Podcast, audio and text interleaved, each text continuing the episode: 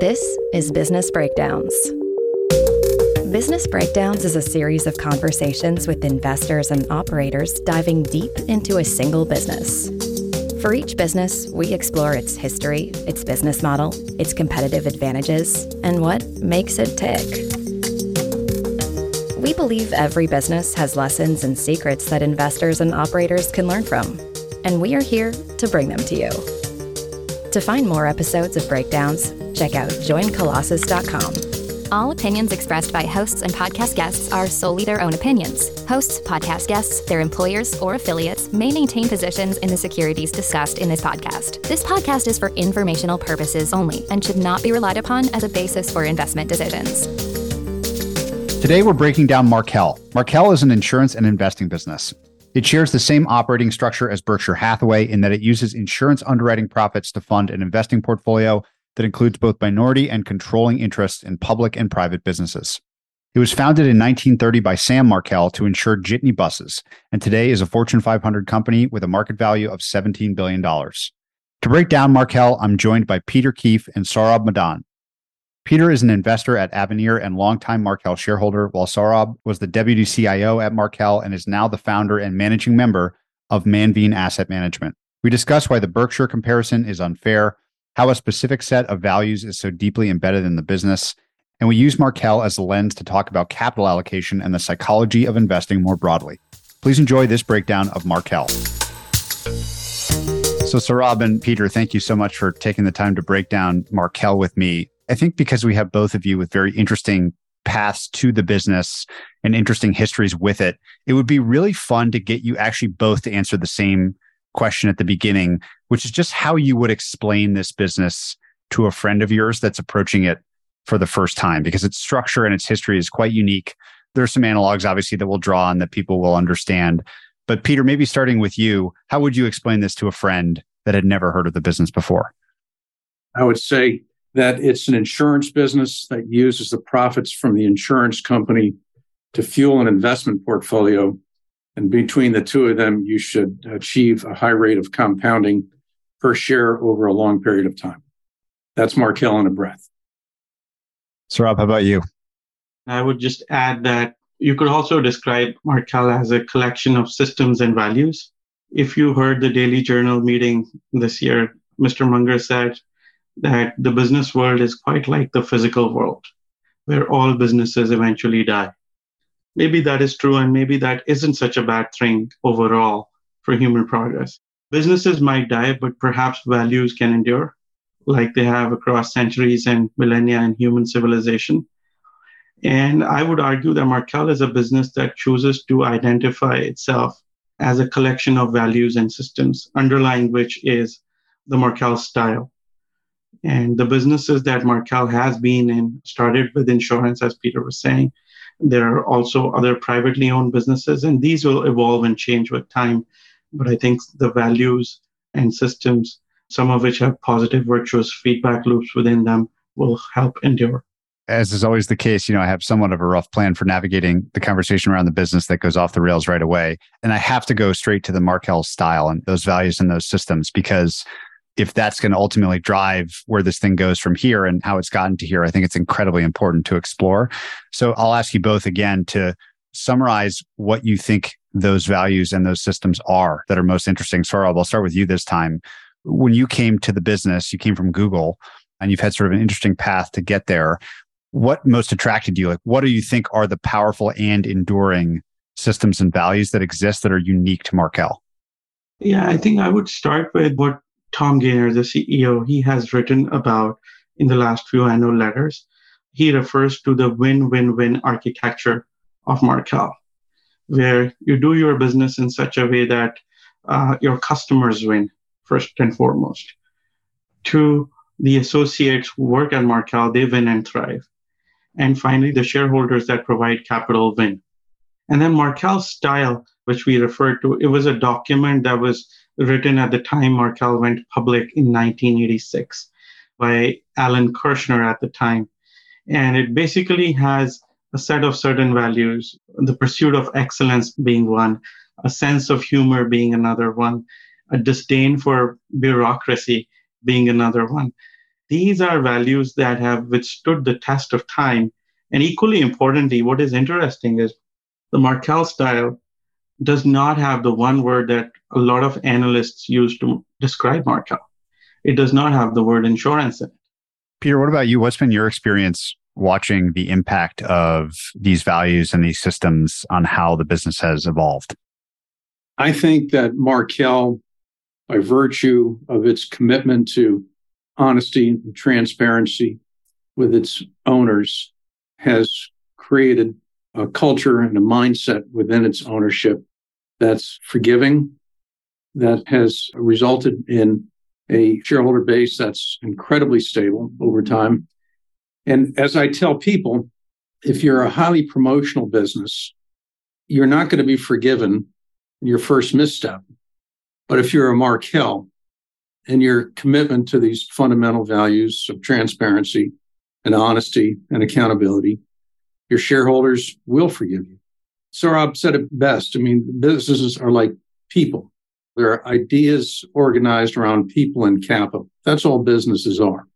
And so businesses have values. Every business has a set of values. And I think Markel has been truer to its value set than almost any business of which I'm aware apart from Berkshire. How has that happened? What are the means by which that's possible over decades? Again, it's the people suffusing their own personal values through the business. Markel has a dinner at its annual meeting every year. Tom and Markel executives speak at it. But if you're fortunate, you'll find yourself seated with, say, someone who's been an underwriter in their Red Bank operation for 13 years. You'll get a chance to ask them about the company. You'll say, What do you think of Tony Markel?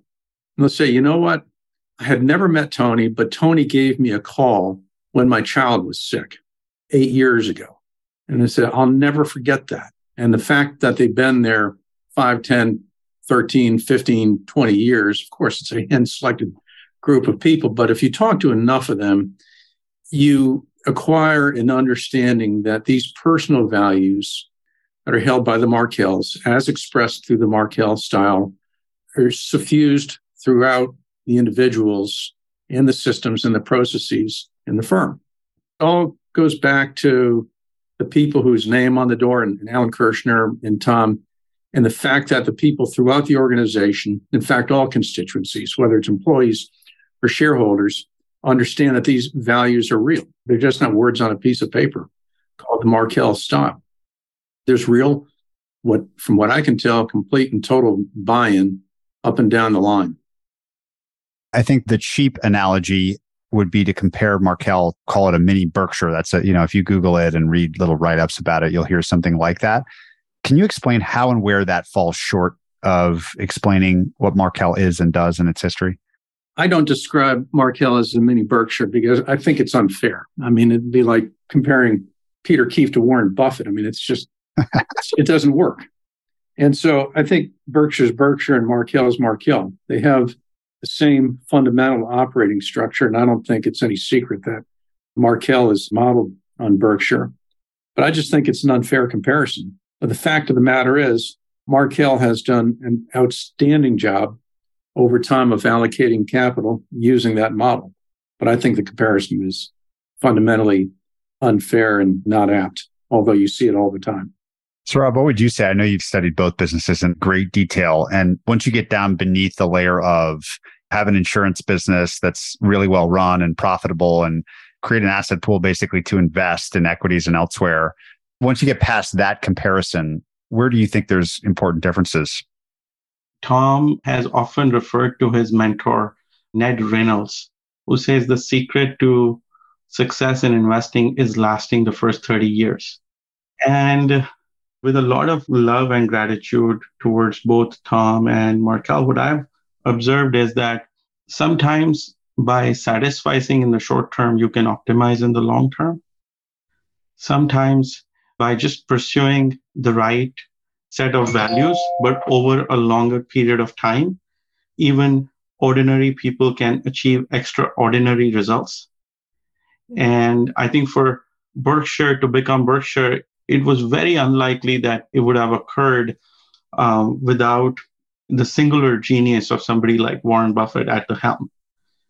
I think Tom is trying to, and this is my opinion, Markel is being designed in such a way that the set of values and principles that power Markel, just being repeated over a very long period of time, should be able to deliver extraordinary results, even if it weren't a singular genius running the place. Peter, I'd love to zoom in now on brass tacks and what actually happens in the business and really spend some time talking about insurance. I think everyone conceptually understands insurance businesses, but the specific lines that the business has gone into, I'd love to hear your perspective on like good versus bad versus okay versus great insurance business is, like what the dimensions are that matter, and really get sort of a masterclass on, given that there's lots of different lines of business that Markel is in, how you think about the insurance business and how that's evolved at Markel over time. What attracts us broadly to the insurance business, the property and casualty insurance business, is the well known fact that if you underwrite at a profit, you have not only cost free capital, but you're getting paid money to hold other people's capital. I try to use the comparison to a bank. A bank gets your $100, they credit you with a dollar or two or three or four per year, depending on interest rates. So the bank pays you. You give $100 to an insurance company, people don't realize it's still your money, but the insurance company may earn a huge underwriting profit on that. Last year, Markel retained eight cents on every dollar. So you take the bank model and you put the numerator in the place of the denominator, and you've got an insurance company, at least one that's underwriting profitably. So then you look more closely at the specific lines that Markel writes, and it's got two big underwriting units. It's got the primary insurance unit, and then it's got the reinsurance unit. And within the insurance unit, which was 87% of last year's gross written premiums, 25% of that is professional liability, which is errors and omissions, directors and officers, employment practices, intellectual property, cyber, and stuff like that. Now, these are unusual, difficult to underwrite lines of business.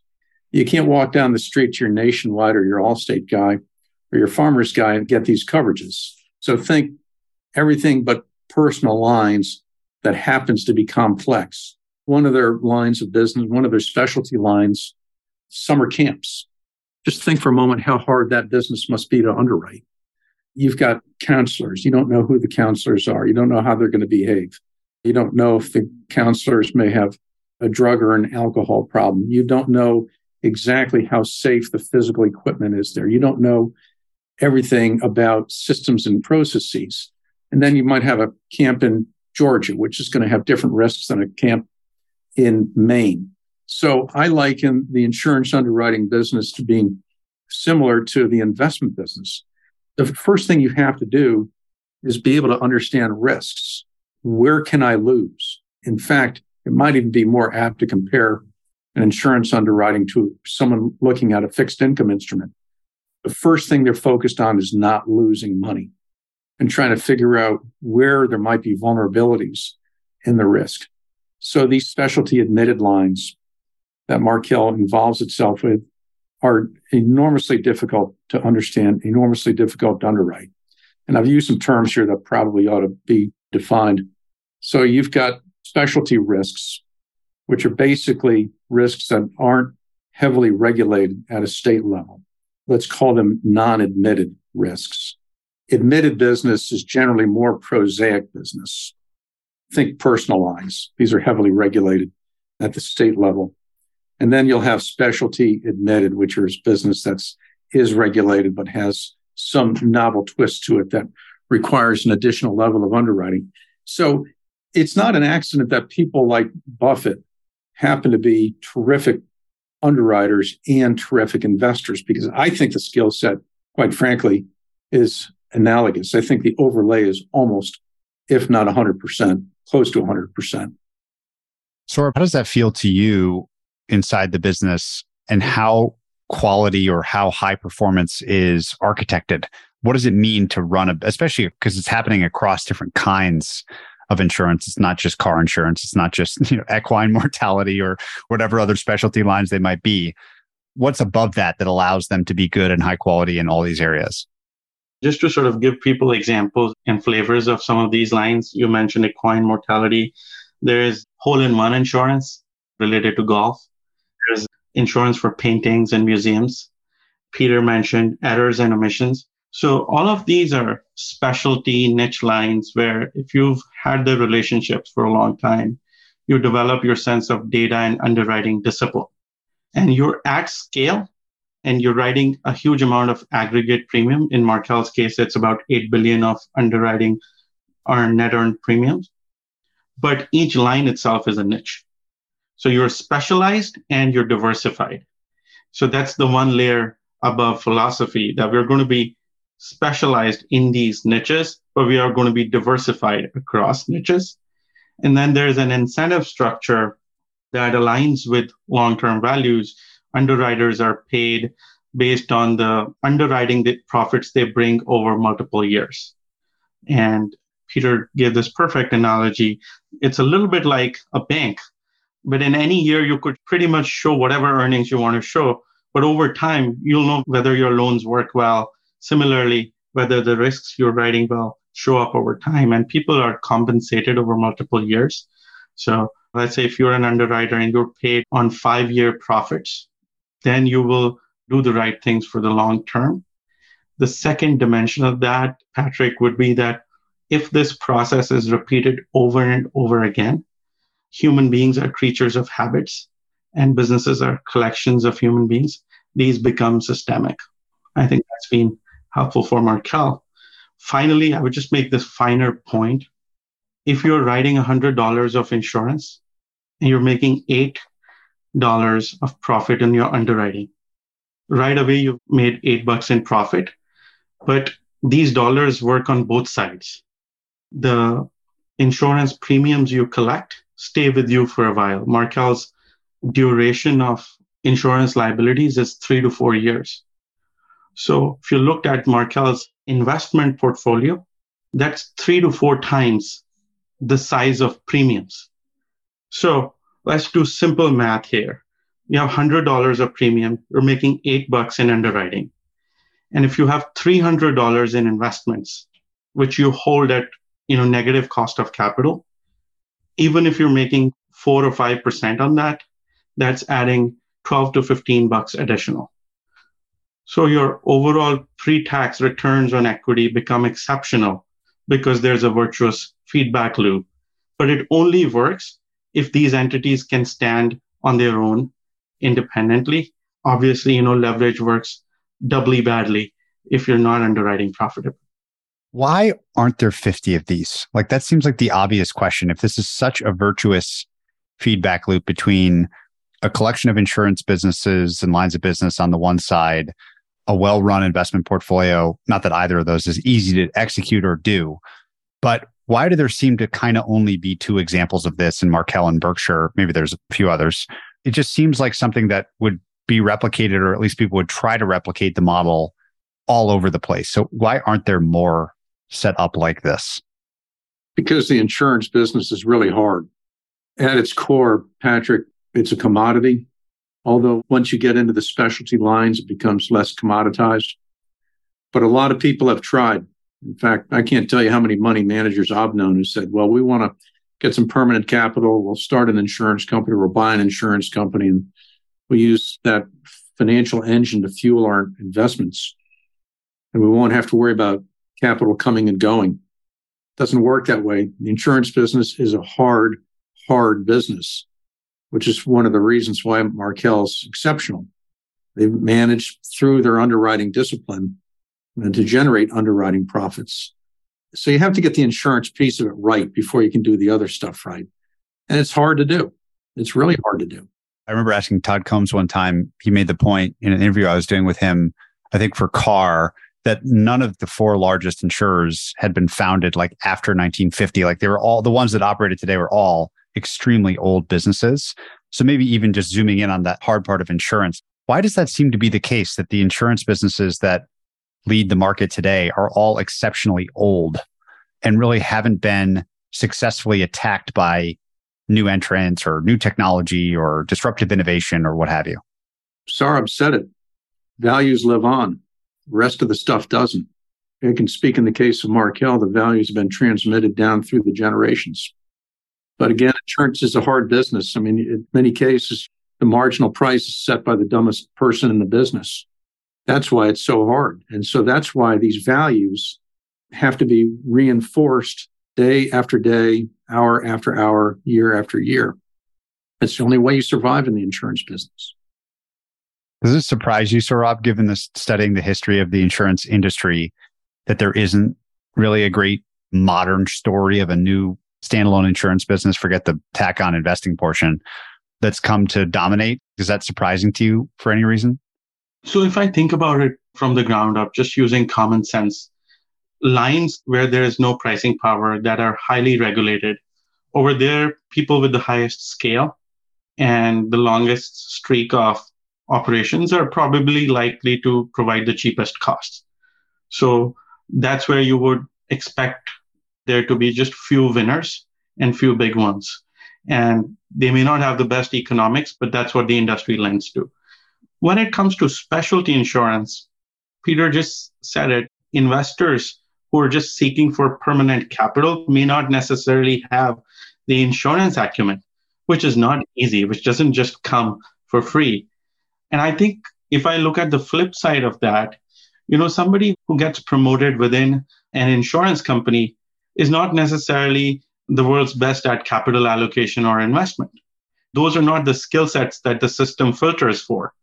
So it almost requires a very deliberate and conscious focus against what happens in most places where you want to marry the circle of great capital allocation and investing with the circle of skill set that comes in writing great insurance. And as simple as it sounds, it's not that easy. If we transition a little bit to talking about the investment portfolio, which was worth seven and a half billion dollars at the end of last year and is fairly concentrated in its top holdings, I think it's really interesting that it took whatever five plus decades, six decades of insurance operations before this investing portion, the investment portfolio started to sort of dominate the headlines, if you will, about the business. I think Markel Ventures was after 2000. So just to make your point, like was a 70 year period before the founding of the business and Markel Ventures came to be. But can you talk a bit about the evolution of the start and evolution of the investment portfolio and sort of what drives it? We haven't talked about Tom Gayner yet as an investor and as a leader of the business. Maybe now would be the appropriate time to do so. Talk about Ned Reynolds, but talk about the evolution of the investment portfolio. So I think we, we've got to start in 1930 when Sam Markel first founded Markel in Norfolk, Virginia. And this was a family owned insurance operation for the next two generations. The third generation actually had to collect money from their own selves and other sources to buy the business from the second generation.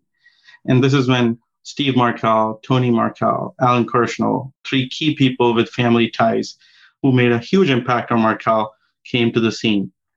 In 1980s, Steve Markel, who's one of the wisest people you might come across, he began investing in equities for Markel. 1986, Markel went public at $8 a share. And Tom Gayner at the time was an analyst at a local firm called Davenport, who began following Markel. Steve and Tom developed a friendship, and in 1990, Tom joined Markel.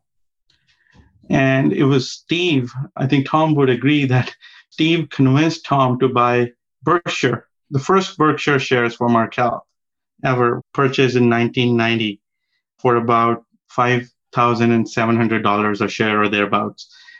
And Tom thought they were expensive. How can anything above $1,000 be cheap? But it worked beautifully for both Tom, Steve, as well as the rest of Markel shareholders that this nascent equity portfolio began to evolve. There were two major developments that happened over the next few years. One was in 1990 Markel acquired Shand Morahan, which was another insurance related operation which doubled the size of Markel. And in the late 1990s, Terra Nova was acquired. So these acquisitions sizably increased the size of the equity portfolio, which Tom was increasingly beginning to allocate, just like it exists at Berkshire. If you think about the investing style how would you characterize it in the same way that you start to think about this as similar to underwriting an investment manager that you would give money to a mutual fund or something. You'd start to dig into who's the principal how do they think about business how do they think about earning returns in excess of just putting this underwriting profit into the S&P 500 or something. What has become the Markel equity investing style? Is it the same story of values and systems there or is it something distinct? I think it's appropriate to begin with values Markel's investing style is not to optimize for the next month or the next year or even the next three or four years. It is to try and optimize for the next hundred years. And what that means is that with that mindset, you, you end up doing things differently. You buy good businesses, good returns on capital, low debt, make sure that these businesses have a good reinvestment runway run by people with equal measures talent and integrity. Those those three and the fourth criteria is a reasonable price. But markel has been increasingly and in a very disciplined and measured way adding to its equities through all seasons. And what that allows is the simple dollar cost averaging into above average businesses delivers above average compounded results. Peter, I'm curious whether or not you think about it like I described, which is it's like you're hiring an investment manager to manage money on your behalf with a really nice kicker of efficiency from the insurance side. Well, it's got an element of that, but capital allocation is capital allocation. And as I alluded to earlier, I think there are great similarities between the investment process and the underwriting process. And so I don't think it's an accident that these great property and casualty insurers also have terrific investors leading the charge. Tom tells the story early in his career. Maybe this was during the dot com days of his monthly meetings with Steve Markel. And of course, like everybody else who was sane, they were behind the markets during that period of time. And so Tom would go report to Steve and behind the market and market's doing this and our portfolio is doing that. And Steve would simply say, I understand what you're doing. It makes sense. Talk to you next month.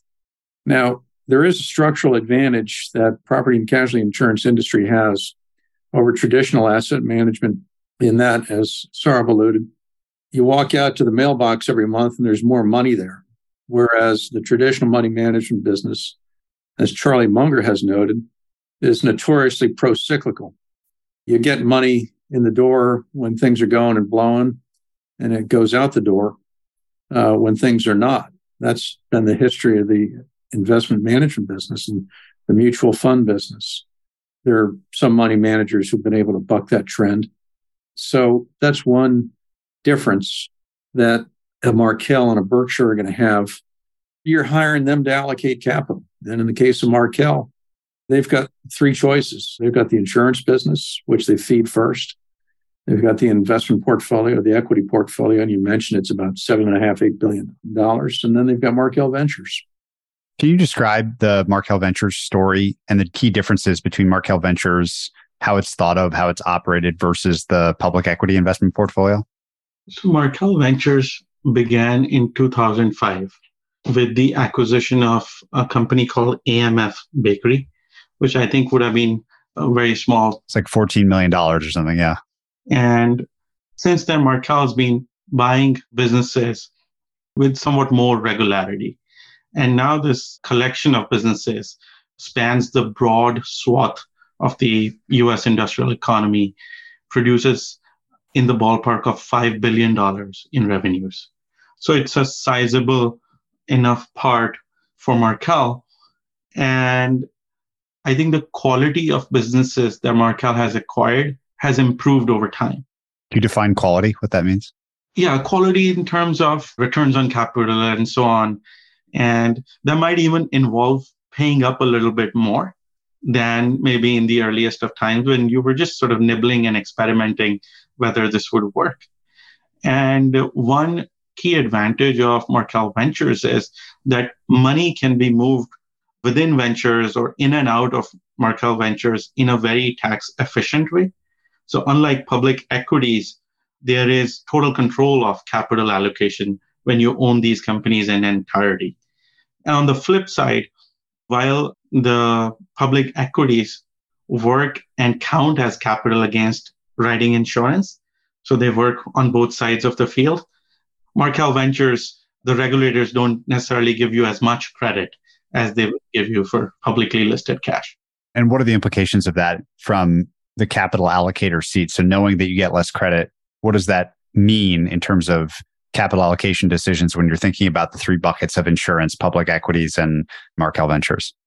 In terms of capital allocation, the first priority would be whenever you can grow your insurance business profitably, grow it. Whenever there are organic opportunities of growth or tuck-in acquisitions within the cash that is already being produced with Markel Ventures, keep doing that. And then all the remaining cash goes into equities and fixed income almost programmatically. And these three operations have multiplicative effects on each other. So, insurance capital, you're making money on insurance. You're also making money on equities that lets you write more insurance and vice versa. So, there's multiplicative geometric effects. Similarly, the fact that you have businesses in which you directly control capital allocation and you're getting the direct sense from the ground of what's happening in the real business world allows you to be a better investor. And the lenses you use as an investor also help you allocate capital in the businesses you directly control. How would you compare the investment team and decision making process to the more traditional long only, let's say mutual fund or institutional capital allocator with Tom at the top? So you'll see all different kinds of structures. Sometimes it'll be one key investor decision maker. Sometimes it'll be huge teams of portfolio managers and analysts. Where would Markel and Tom slot into the lineup, if you will, of how investment decisions are made and managed? This is a good question. And I would say it's helpful to have some context and history of Markel. Back in the days when Steve Markel and Tony Markel were involved and Alan Kirshner were involved, there are just stories and legends that Steve and Tony would have heated arguments and Alan would be a referee. In the past decade or so, Tom and Richie were the co CEOs. And this year, Tom has taken charge as the sole CEO. In terms of the team structure that you mentioned, Mike Heaton has taken over as day to day operations of the Markel Corporation level. Andrew Crowley is the president of Markel Ventures. And Jeremy Noble is the president of insurance. And at the highest level, these teams are very small. So, as opposed to like a Wall Street fund or an institution where you would have large teams analyzing small pockets of the portfolio at Markel, it's been smaller teams that scale. I would point out that if you look at Markel's shareholder roster, there's a lot of people who think like Tom and the Markels who all take a simple, concentrated, fundamental, bottom up approach to acquiring great businesses with great managers at a discount to the assessment of intrinsic value. If you walk into Markel's investment operation, I'm sure it's like ours. I mean, there's no screens hanging from the ceiling, no people slamming phones. I think it was Chris Davis who once said that he was proud of the fact that you could walk into his investment operation. You might be there for half an hour before figuring out that it was an investment operation because it had none of the trappings. And I'm sure that that's the case at Markel. It's a commonsensical approach that doesn't require a fleet of analysts who are trying to figure out you know, what the healthcare legislation is going to look like. And by the way, before we get too far afield, I think it's so important to talk about on the insurance side, Markel's conservative reserving posture.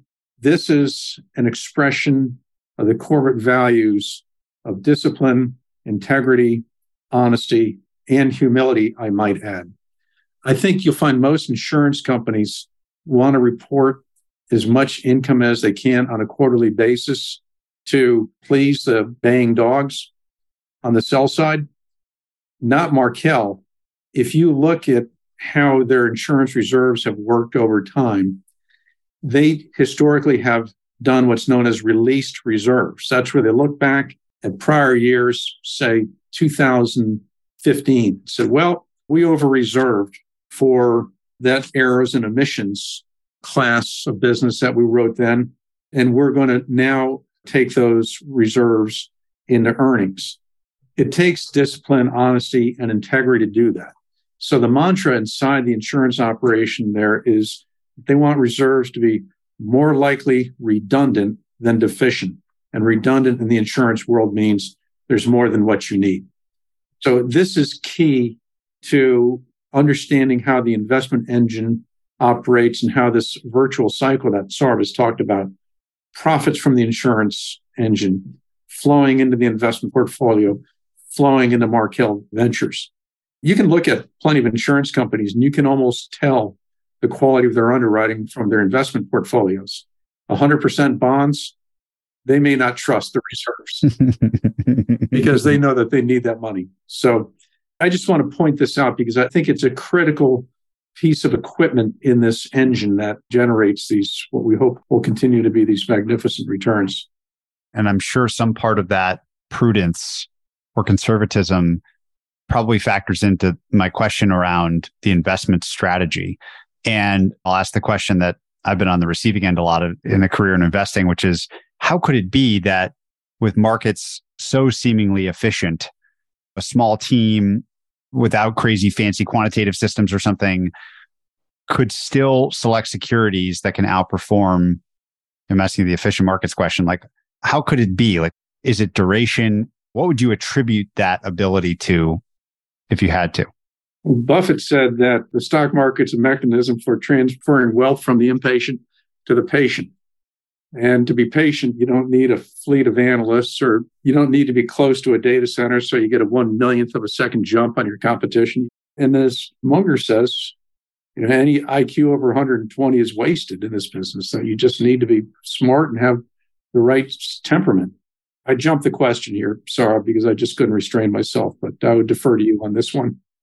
Yeah, I think it's a fascinating question that I think about too. And I don't think investing is the kind of game where adding a 21st member to your 20 member team is going to increase the quality of your results by 5%. It's not a committee decision making sport. It's a sport where all you're trying to do is be rational and make independent decisions. And I'd argue that maybe having a smaller team helps in being independent. The second thing I would add is just focusing on long term values rather than day to day mark to market fluctuations creates a different mindset. So if you walked into the offices at Markel, it would be very hard for you to tell whether the market is up or down. Those are simple things which you can't necessarily measure on a spreadsheet, but I think they make a difference over time. Is there anything in the investment portfolio, either in ventures or in the public equity portfolio, that you would draw people's attention to as like an exemplar position of some of these ideas of just a high return on capital, long duration, high quality business? Uh, you mentioned Berkshire already. Obviously, that's one, but beyond Berkshire. If you think about it, Markel's portfolio has maybe 100 or so securities, but Berkshire alone, I would think, would probably be like a 10% position. So I would draw attention to the fact that Tom has allowed it to run. So it's not only long duration, but it's sizable enough. There's companies like Brookfield Asset Management in there, which also, you know, Markel has held for a long time.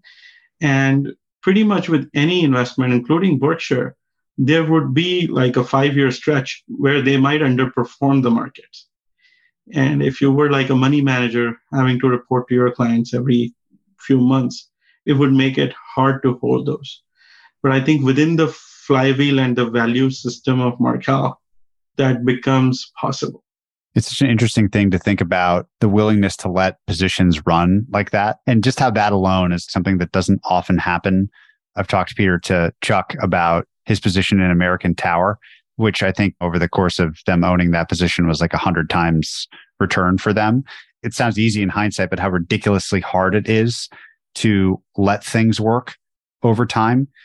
Peter, does that resonate? Any insight you would have from a career thinking about investing in and holding businesses and the psychological or the external pressures that make that kind of story very rare? Yeah, I gave a talk to some investors at a conference this weekend, and I told them my biggest mistakes have not been the businesses in which I lost the most. I said it was the great compounders that I let get away because I sold them too soon because I had allowed some thinking about the market or the economy to possibly creep into my thinking. But in all cases, I outsmarted myself. And so, too, it goes with trimming positions, which I hear people talk about. It's like chewing on aluminum foil when I hear that because your best businesses are likely to be the ones that have appreciated the most over time. And it's like Warren said, it's like cutting the flowers and watering the weeds. So it's a lesson that I think many of us, myself in particular, have had to learn the hard way. But Warren said in his letter this year, I get a good idea every five years. When I read that, I said, oh my gosh, that means I'm going to get one about every 50 years. So maybe I better hang up my spikes. In any event, you get the idea. You have a small team, as Saurabh said. Saurabh said it so beautifully. You don't get 5% more by adding number 21. In fact, you probably subtract 10%. I try to seek out people like Saurabh. We have a small investment team here, and we augment it by talking to people like Saurabh and others. And we own American Tower too. We were back there in, in those days, and I'm guilty of having trimmed some of it. Hate to think about it, but fortunately, we hold on to most of it. But it's a matter of temperament, Patrick. And this goes back to what makes Markel a success, what makes Berkshire a success, is you've got to have the right temperament. You've got to be able to instead of panicking when things get tough, it's useful to have some predatory instinct that gets excited when things are coming unglued. And that's not brains, that's not ability, that's temperament. And you either have it or you don't. And I think it's a hard thing to learn. I think this American Tower investment is a legendary story for investors. And I think Peter is being modest. I think he was right uh, in the center of activity when things reached a moment of crisis at American Tower. And it's also a story related to values. So I would urge Peter to share some color because I know this would be interesting to a lot of the audience. Sure. This is directly relevant to Markel because we've talked about values and culture being so important to what is otherwise a business that has some commodity characteristics. So I'll tell you the story of how values and integrity and honesty made the difference because you don't know until a company or a person or an institution is under fire. So we were investors in American Tower, which is now the world's largest publicly traded REIT, I think. But it wasn't always the case where this huge company was regarded as a defensive safety bid type business. In 2002, the company had a near death experience. A land rush mentality had taken over the tower industry as an emerging wireless technology fueled an explosion in mobile bandwidth consumption, requiring tens of thousands of new cell towers. Gripped by FOMO, American Tower became levered to the hilt. All this worked until the dot com bubble burst and the banks suddenly wanted their money back.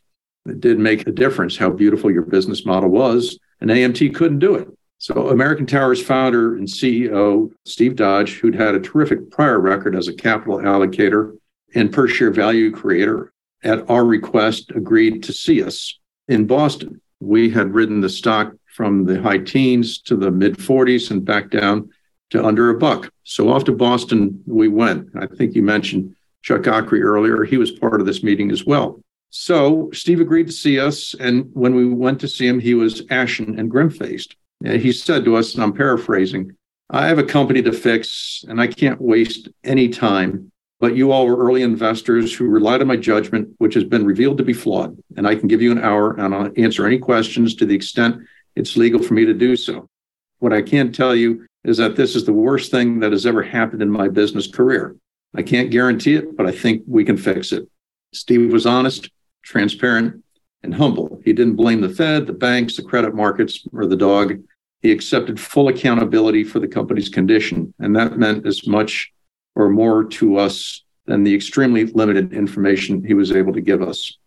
We got back to DC and tripled the position and hold most of those shares to this day. But the moral of that story is not how smart we were because we weren't. The decision to invest or not invest was a function of our ability to trust the people who were throwing the switches at the company. We believed we could trust the guy who was throwing the switches. So we invested. The same is true of Markel. As I said earlier, Markel, because of its reputation, is going to be forgiven by its investors. I wish more public companies understood this. Treat your investors as partner. Treat them openly, honestly, and transparently, and they will forgive you when you misstep. If you're one of these highly promotional companies that continually focuses on 90 day increments, you will not be forgiven if 90 days is what's important to you. Compare that to Markel's 100 years.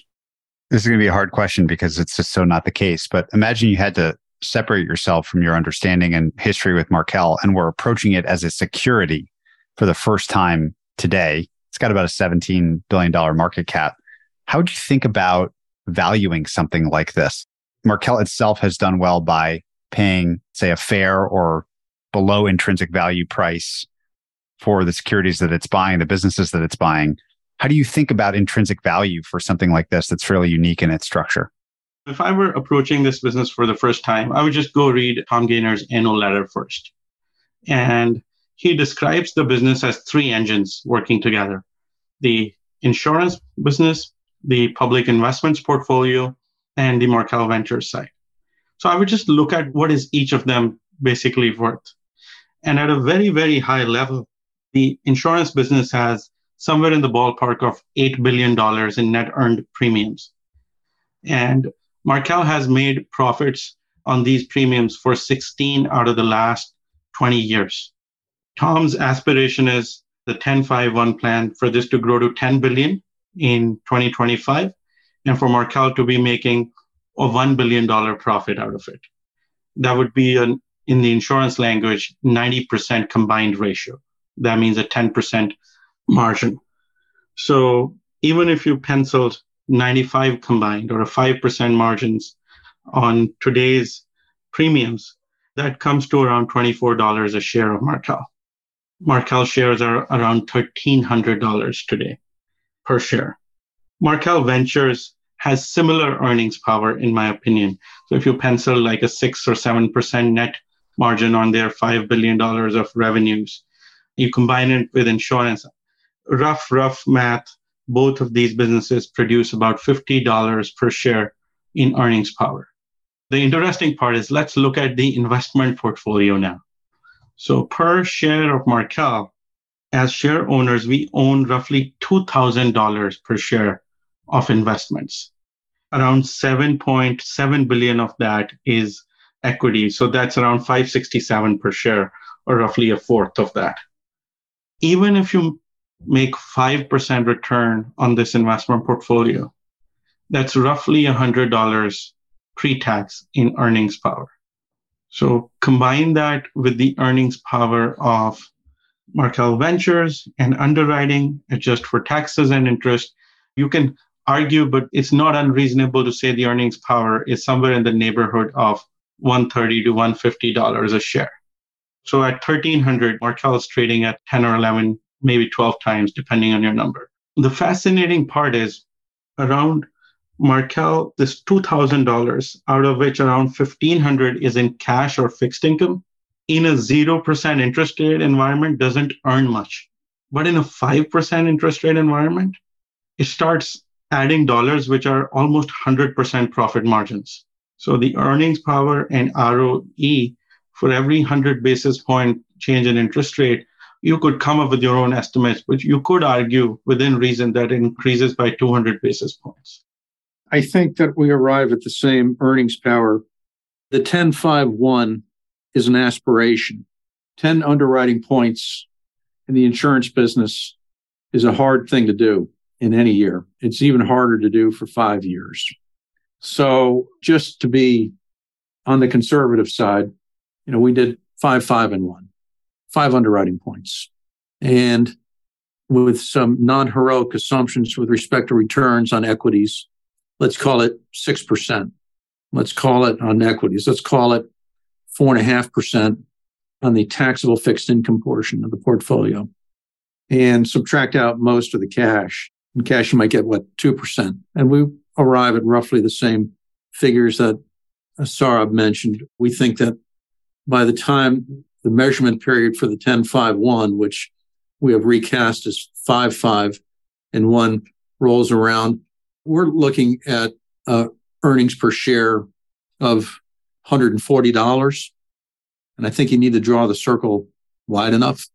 Now, I'm sure we'll get to the risks in the business. I mean, they're in the insurance business and they're in the business of insuring the unimaginable. So it won't be five points every year. It won't be 10 points every year. But fact of the matter is they to be given credit for the underwriting discipline that argues in favor of underwriting profits. And I think it might be worth pointing out that they acquired a reinsurance business in 2013 and their experience in reinsurance since then has not been good. They had a profit in the reinsurance business, an underwriting profit in 2022, but it's been a long road to get there. And so I think we're making an assumption that actions have been taken to strengthen the results in the reinsurance side of the business. Markel clearly has the willingness and the ability and the discipline and the values to walk away from poorly rated business.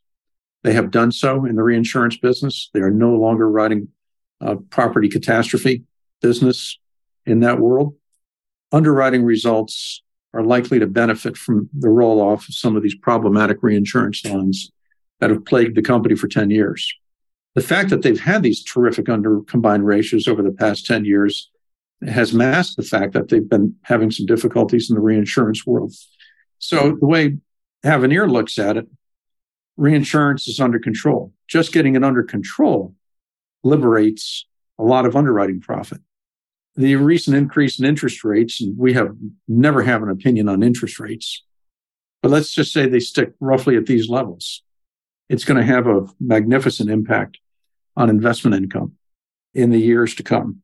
So you take the combination of those things and the results from Markel Ventures, which we think Markel Ventures ought to do actually better than the public equity portfolio.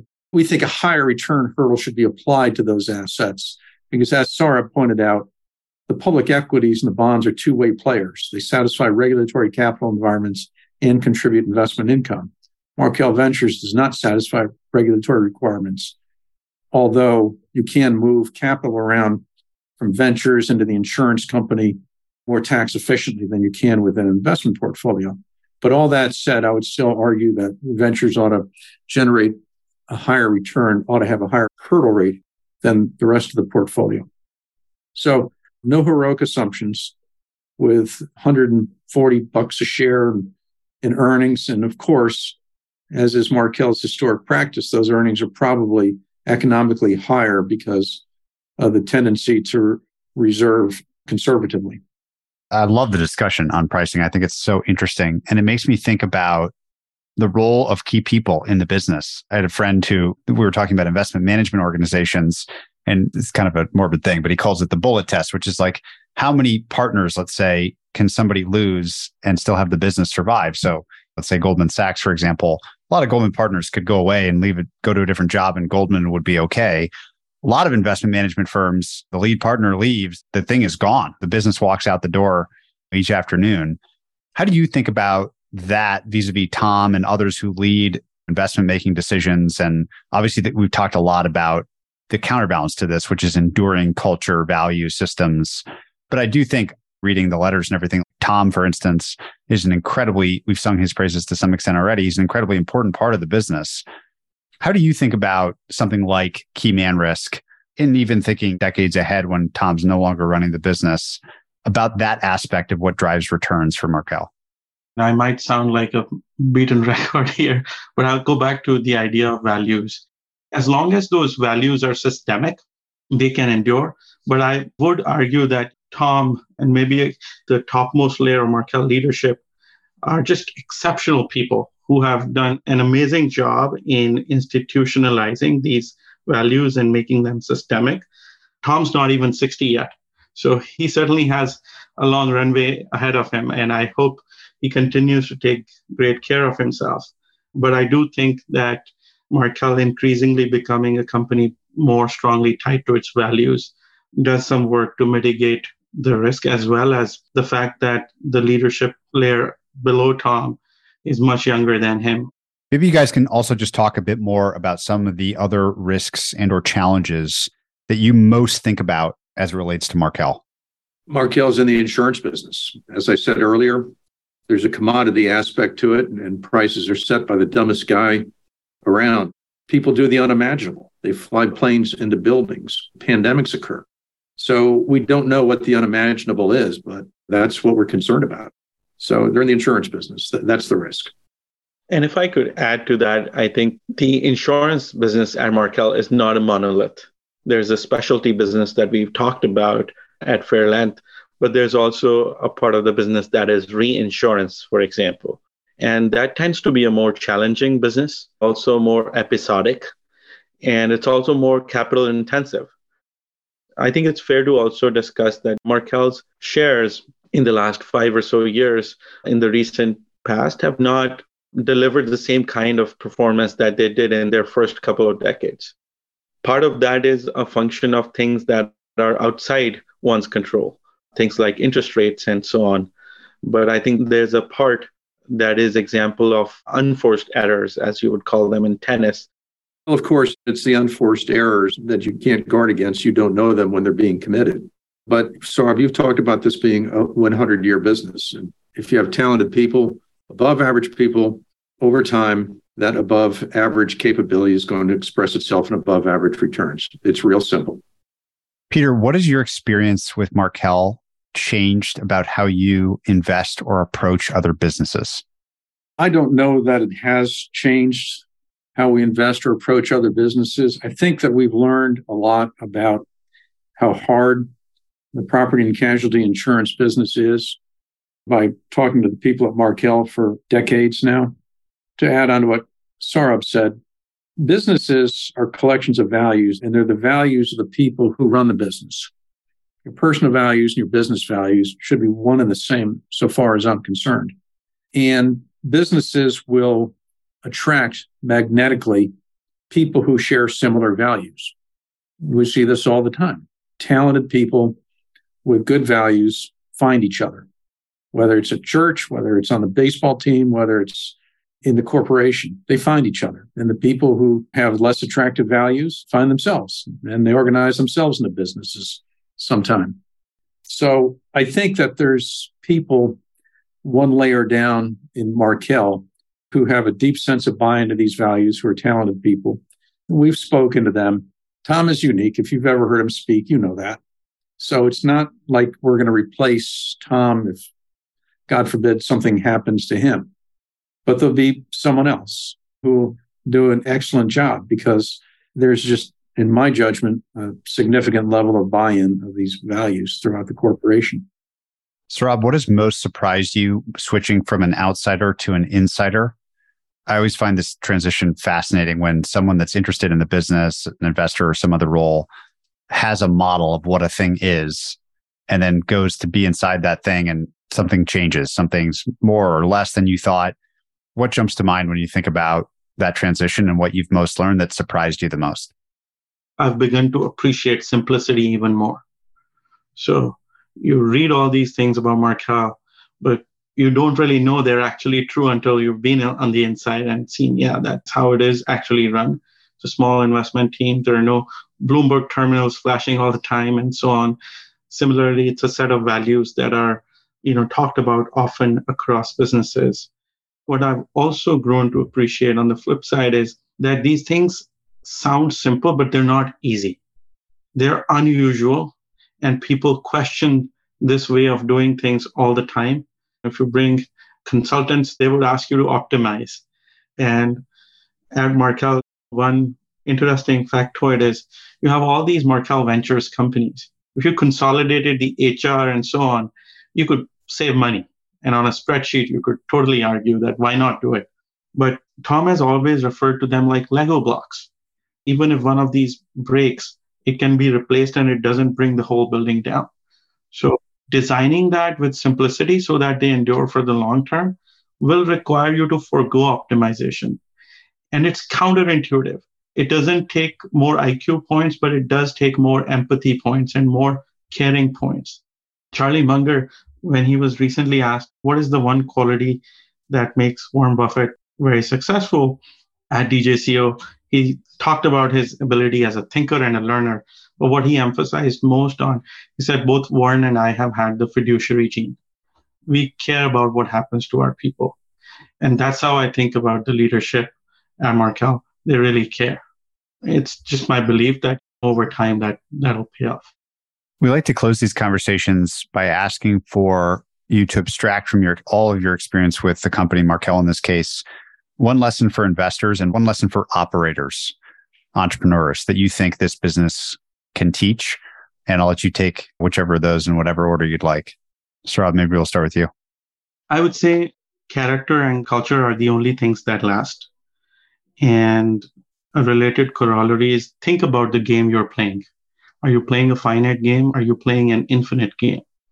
And somebody who's in the game of abiding by the right values is playing an infinite game, in my opinion, because values endure. You may not always win the next 100 meter lap, but values can endure and do very well over the long marathon of life. How about you, Peter? I can't say it better than Saurabh said, but the lesson for both is exactly the same in my mind. Find people of good character. Simple as that. Let it run. Thank you guys so much for a really interesting conversation on a unique business. Again, I think the common question I asked it kind of lazily is why aren't there more of these? I think we've done a good job answering that question today. Thank you both so much for your time. You're welcome, Patrick. It's been nice to be with you. Likewise. Thank you so much. To find more episodes of breakdowns ranging from Costco to Visa to Moderna, or to sign up for our weekly summary, check out joincolossus.com. That's J O I N C O L O S S U S.com.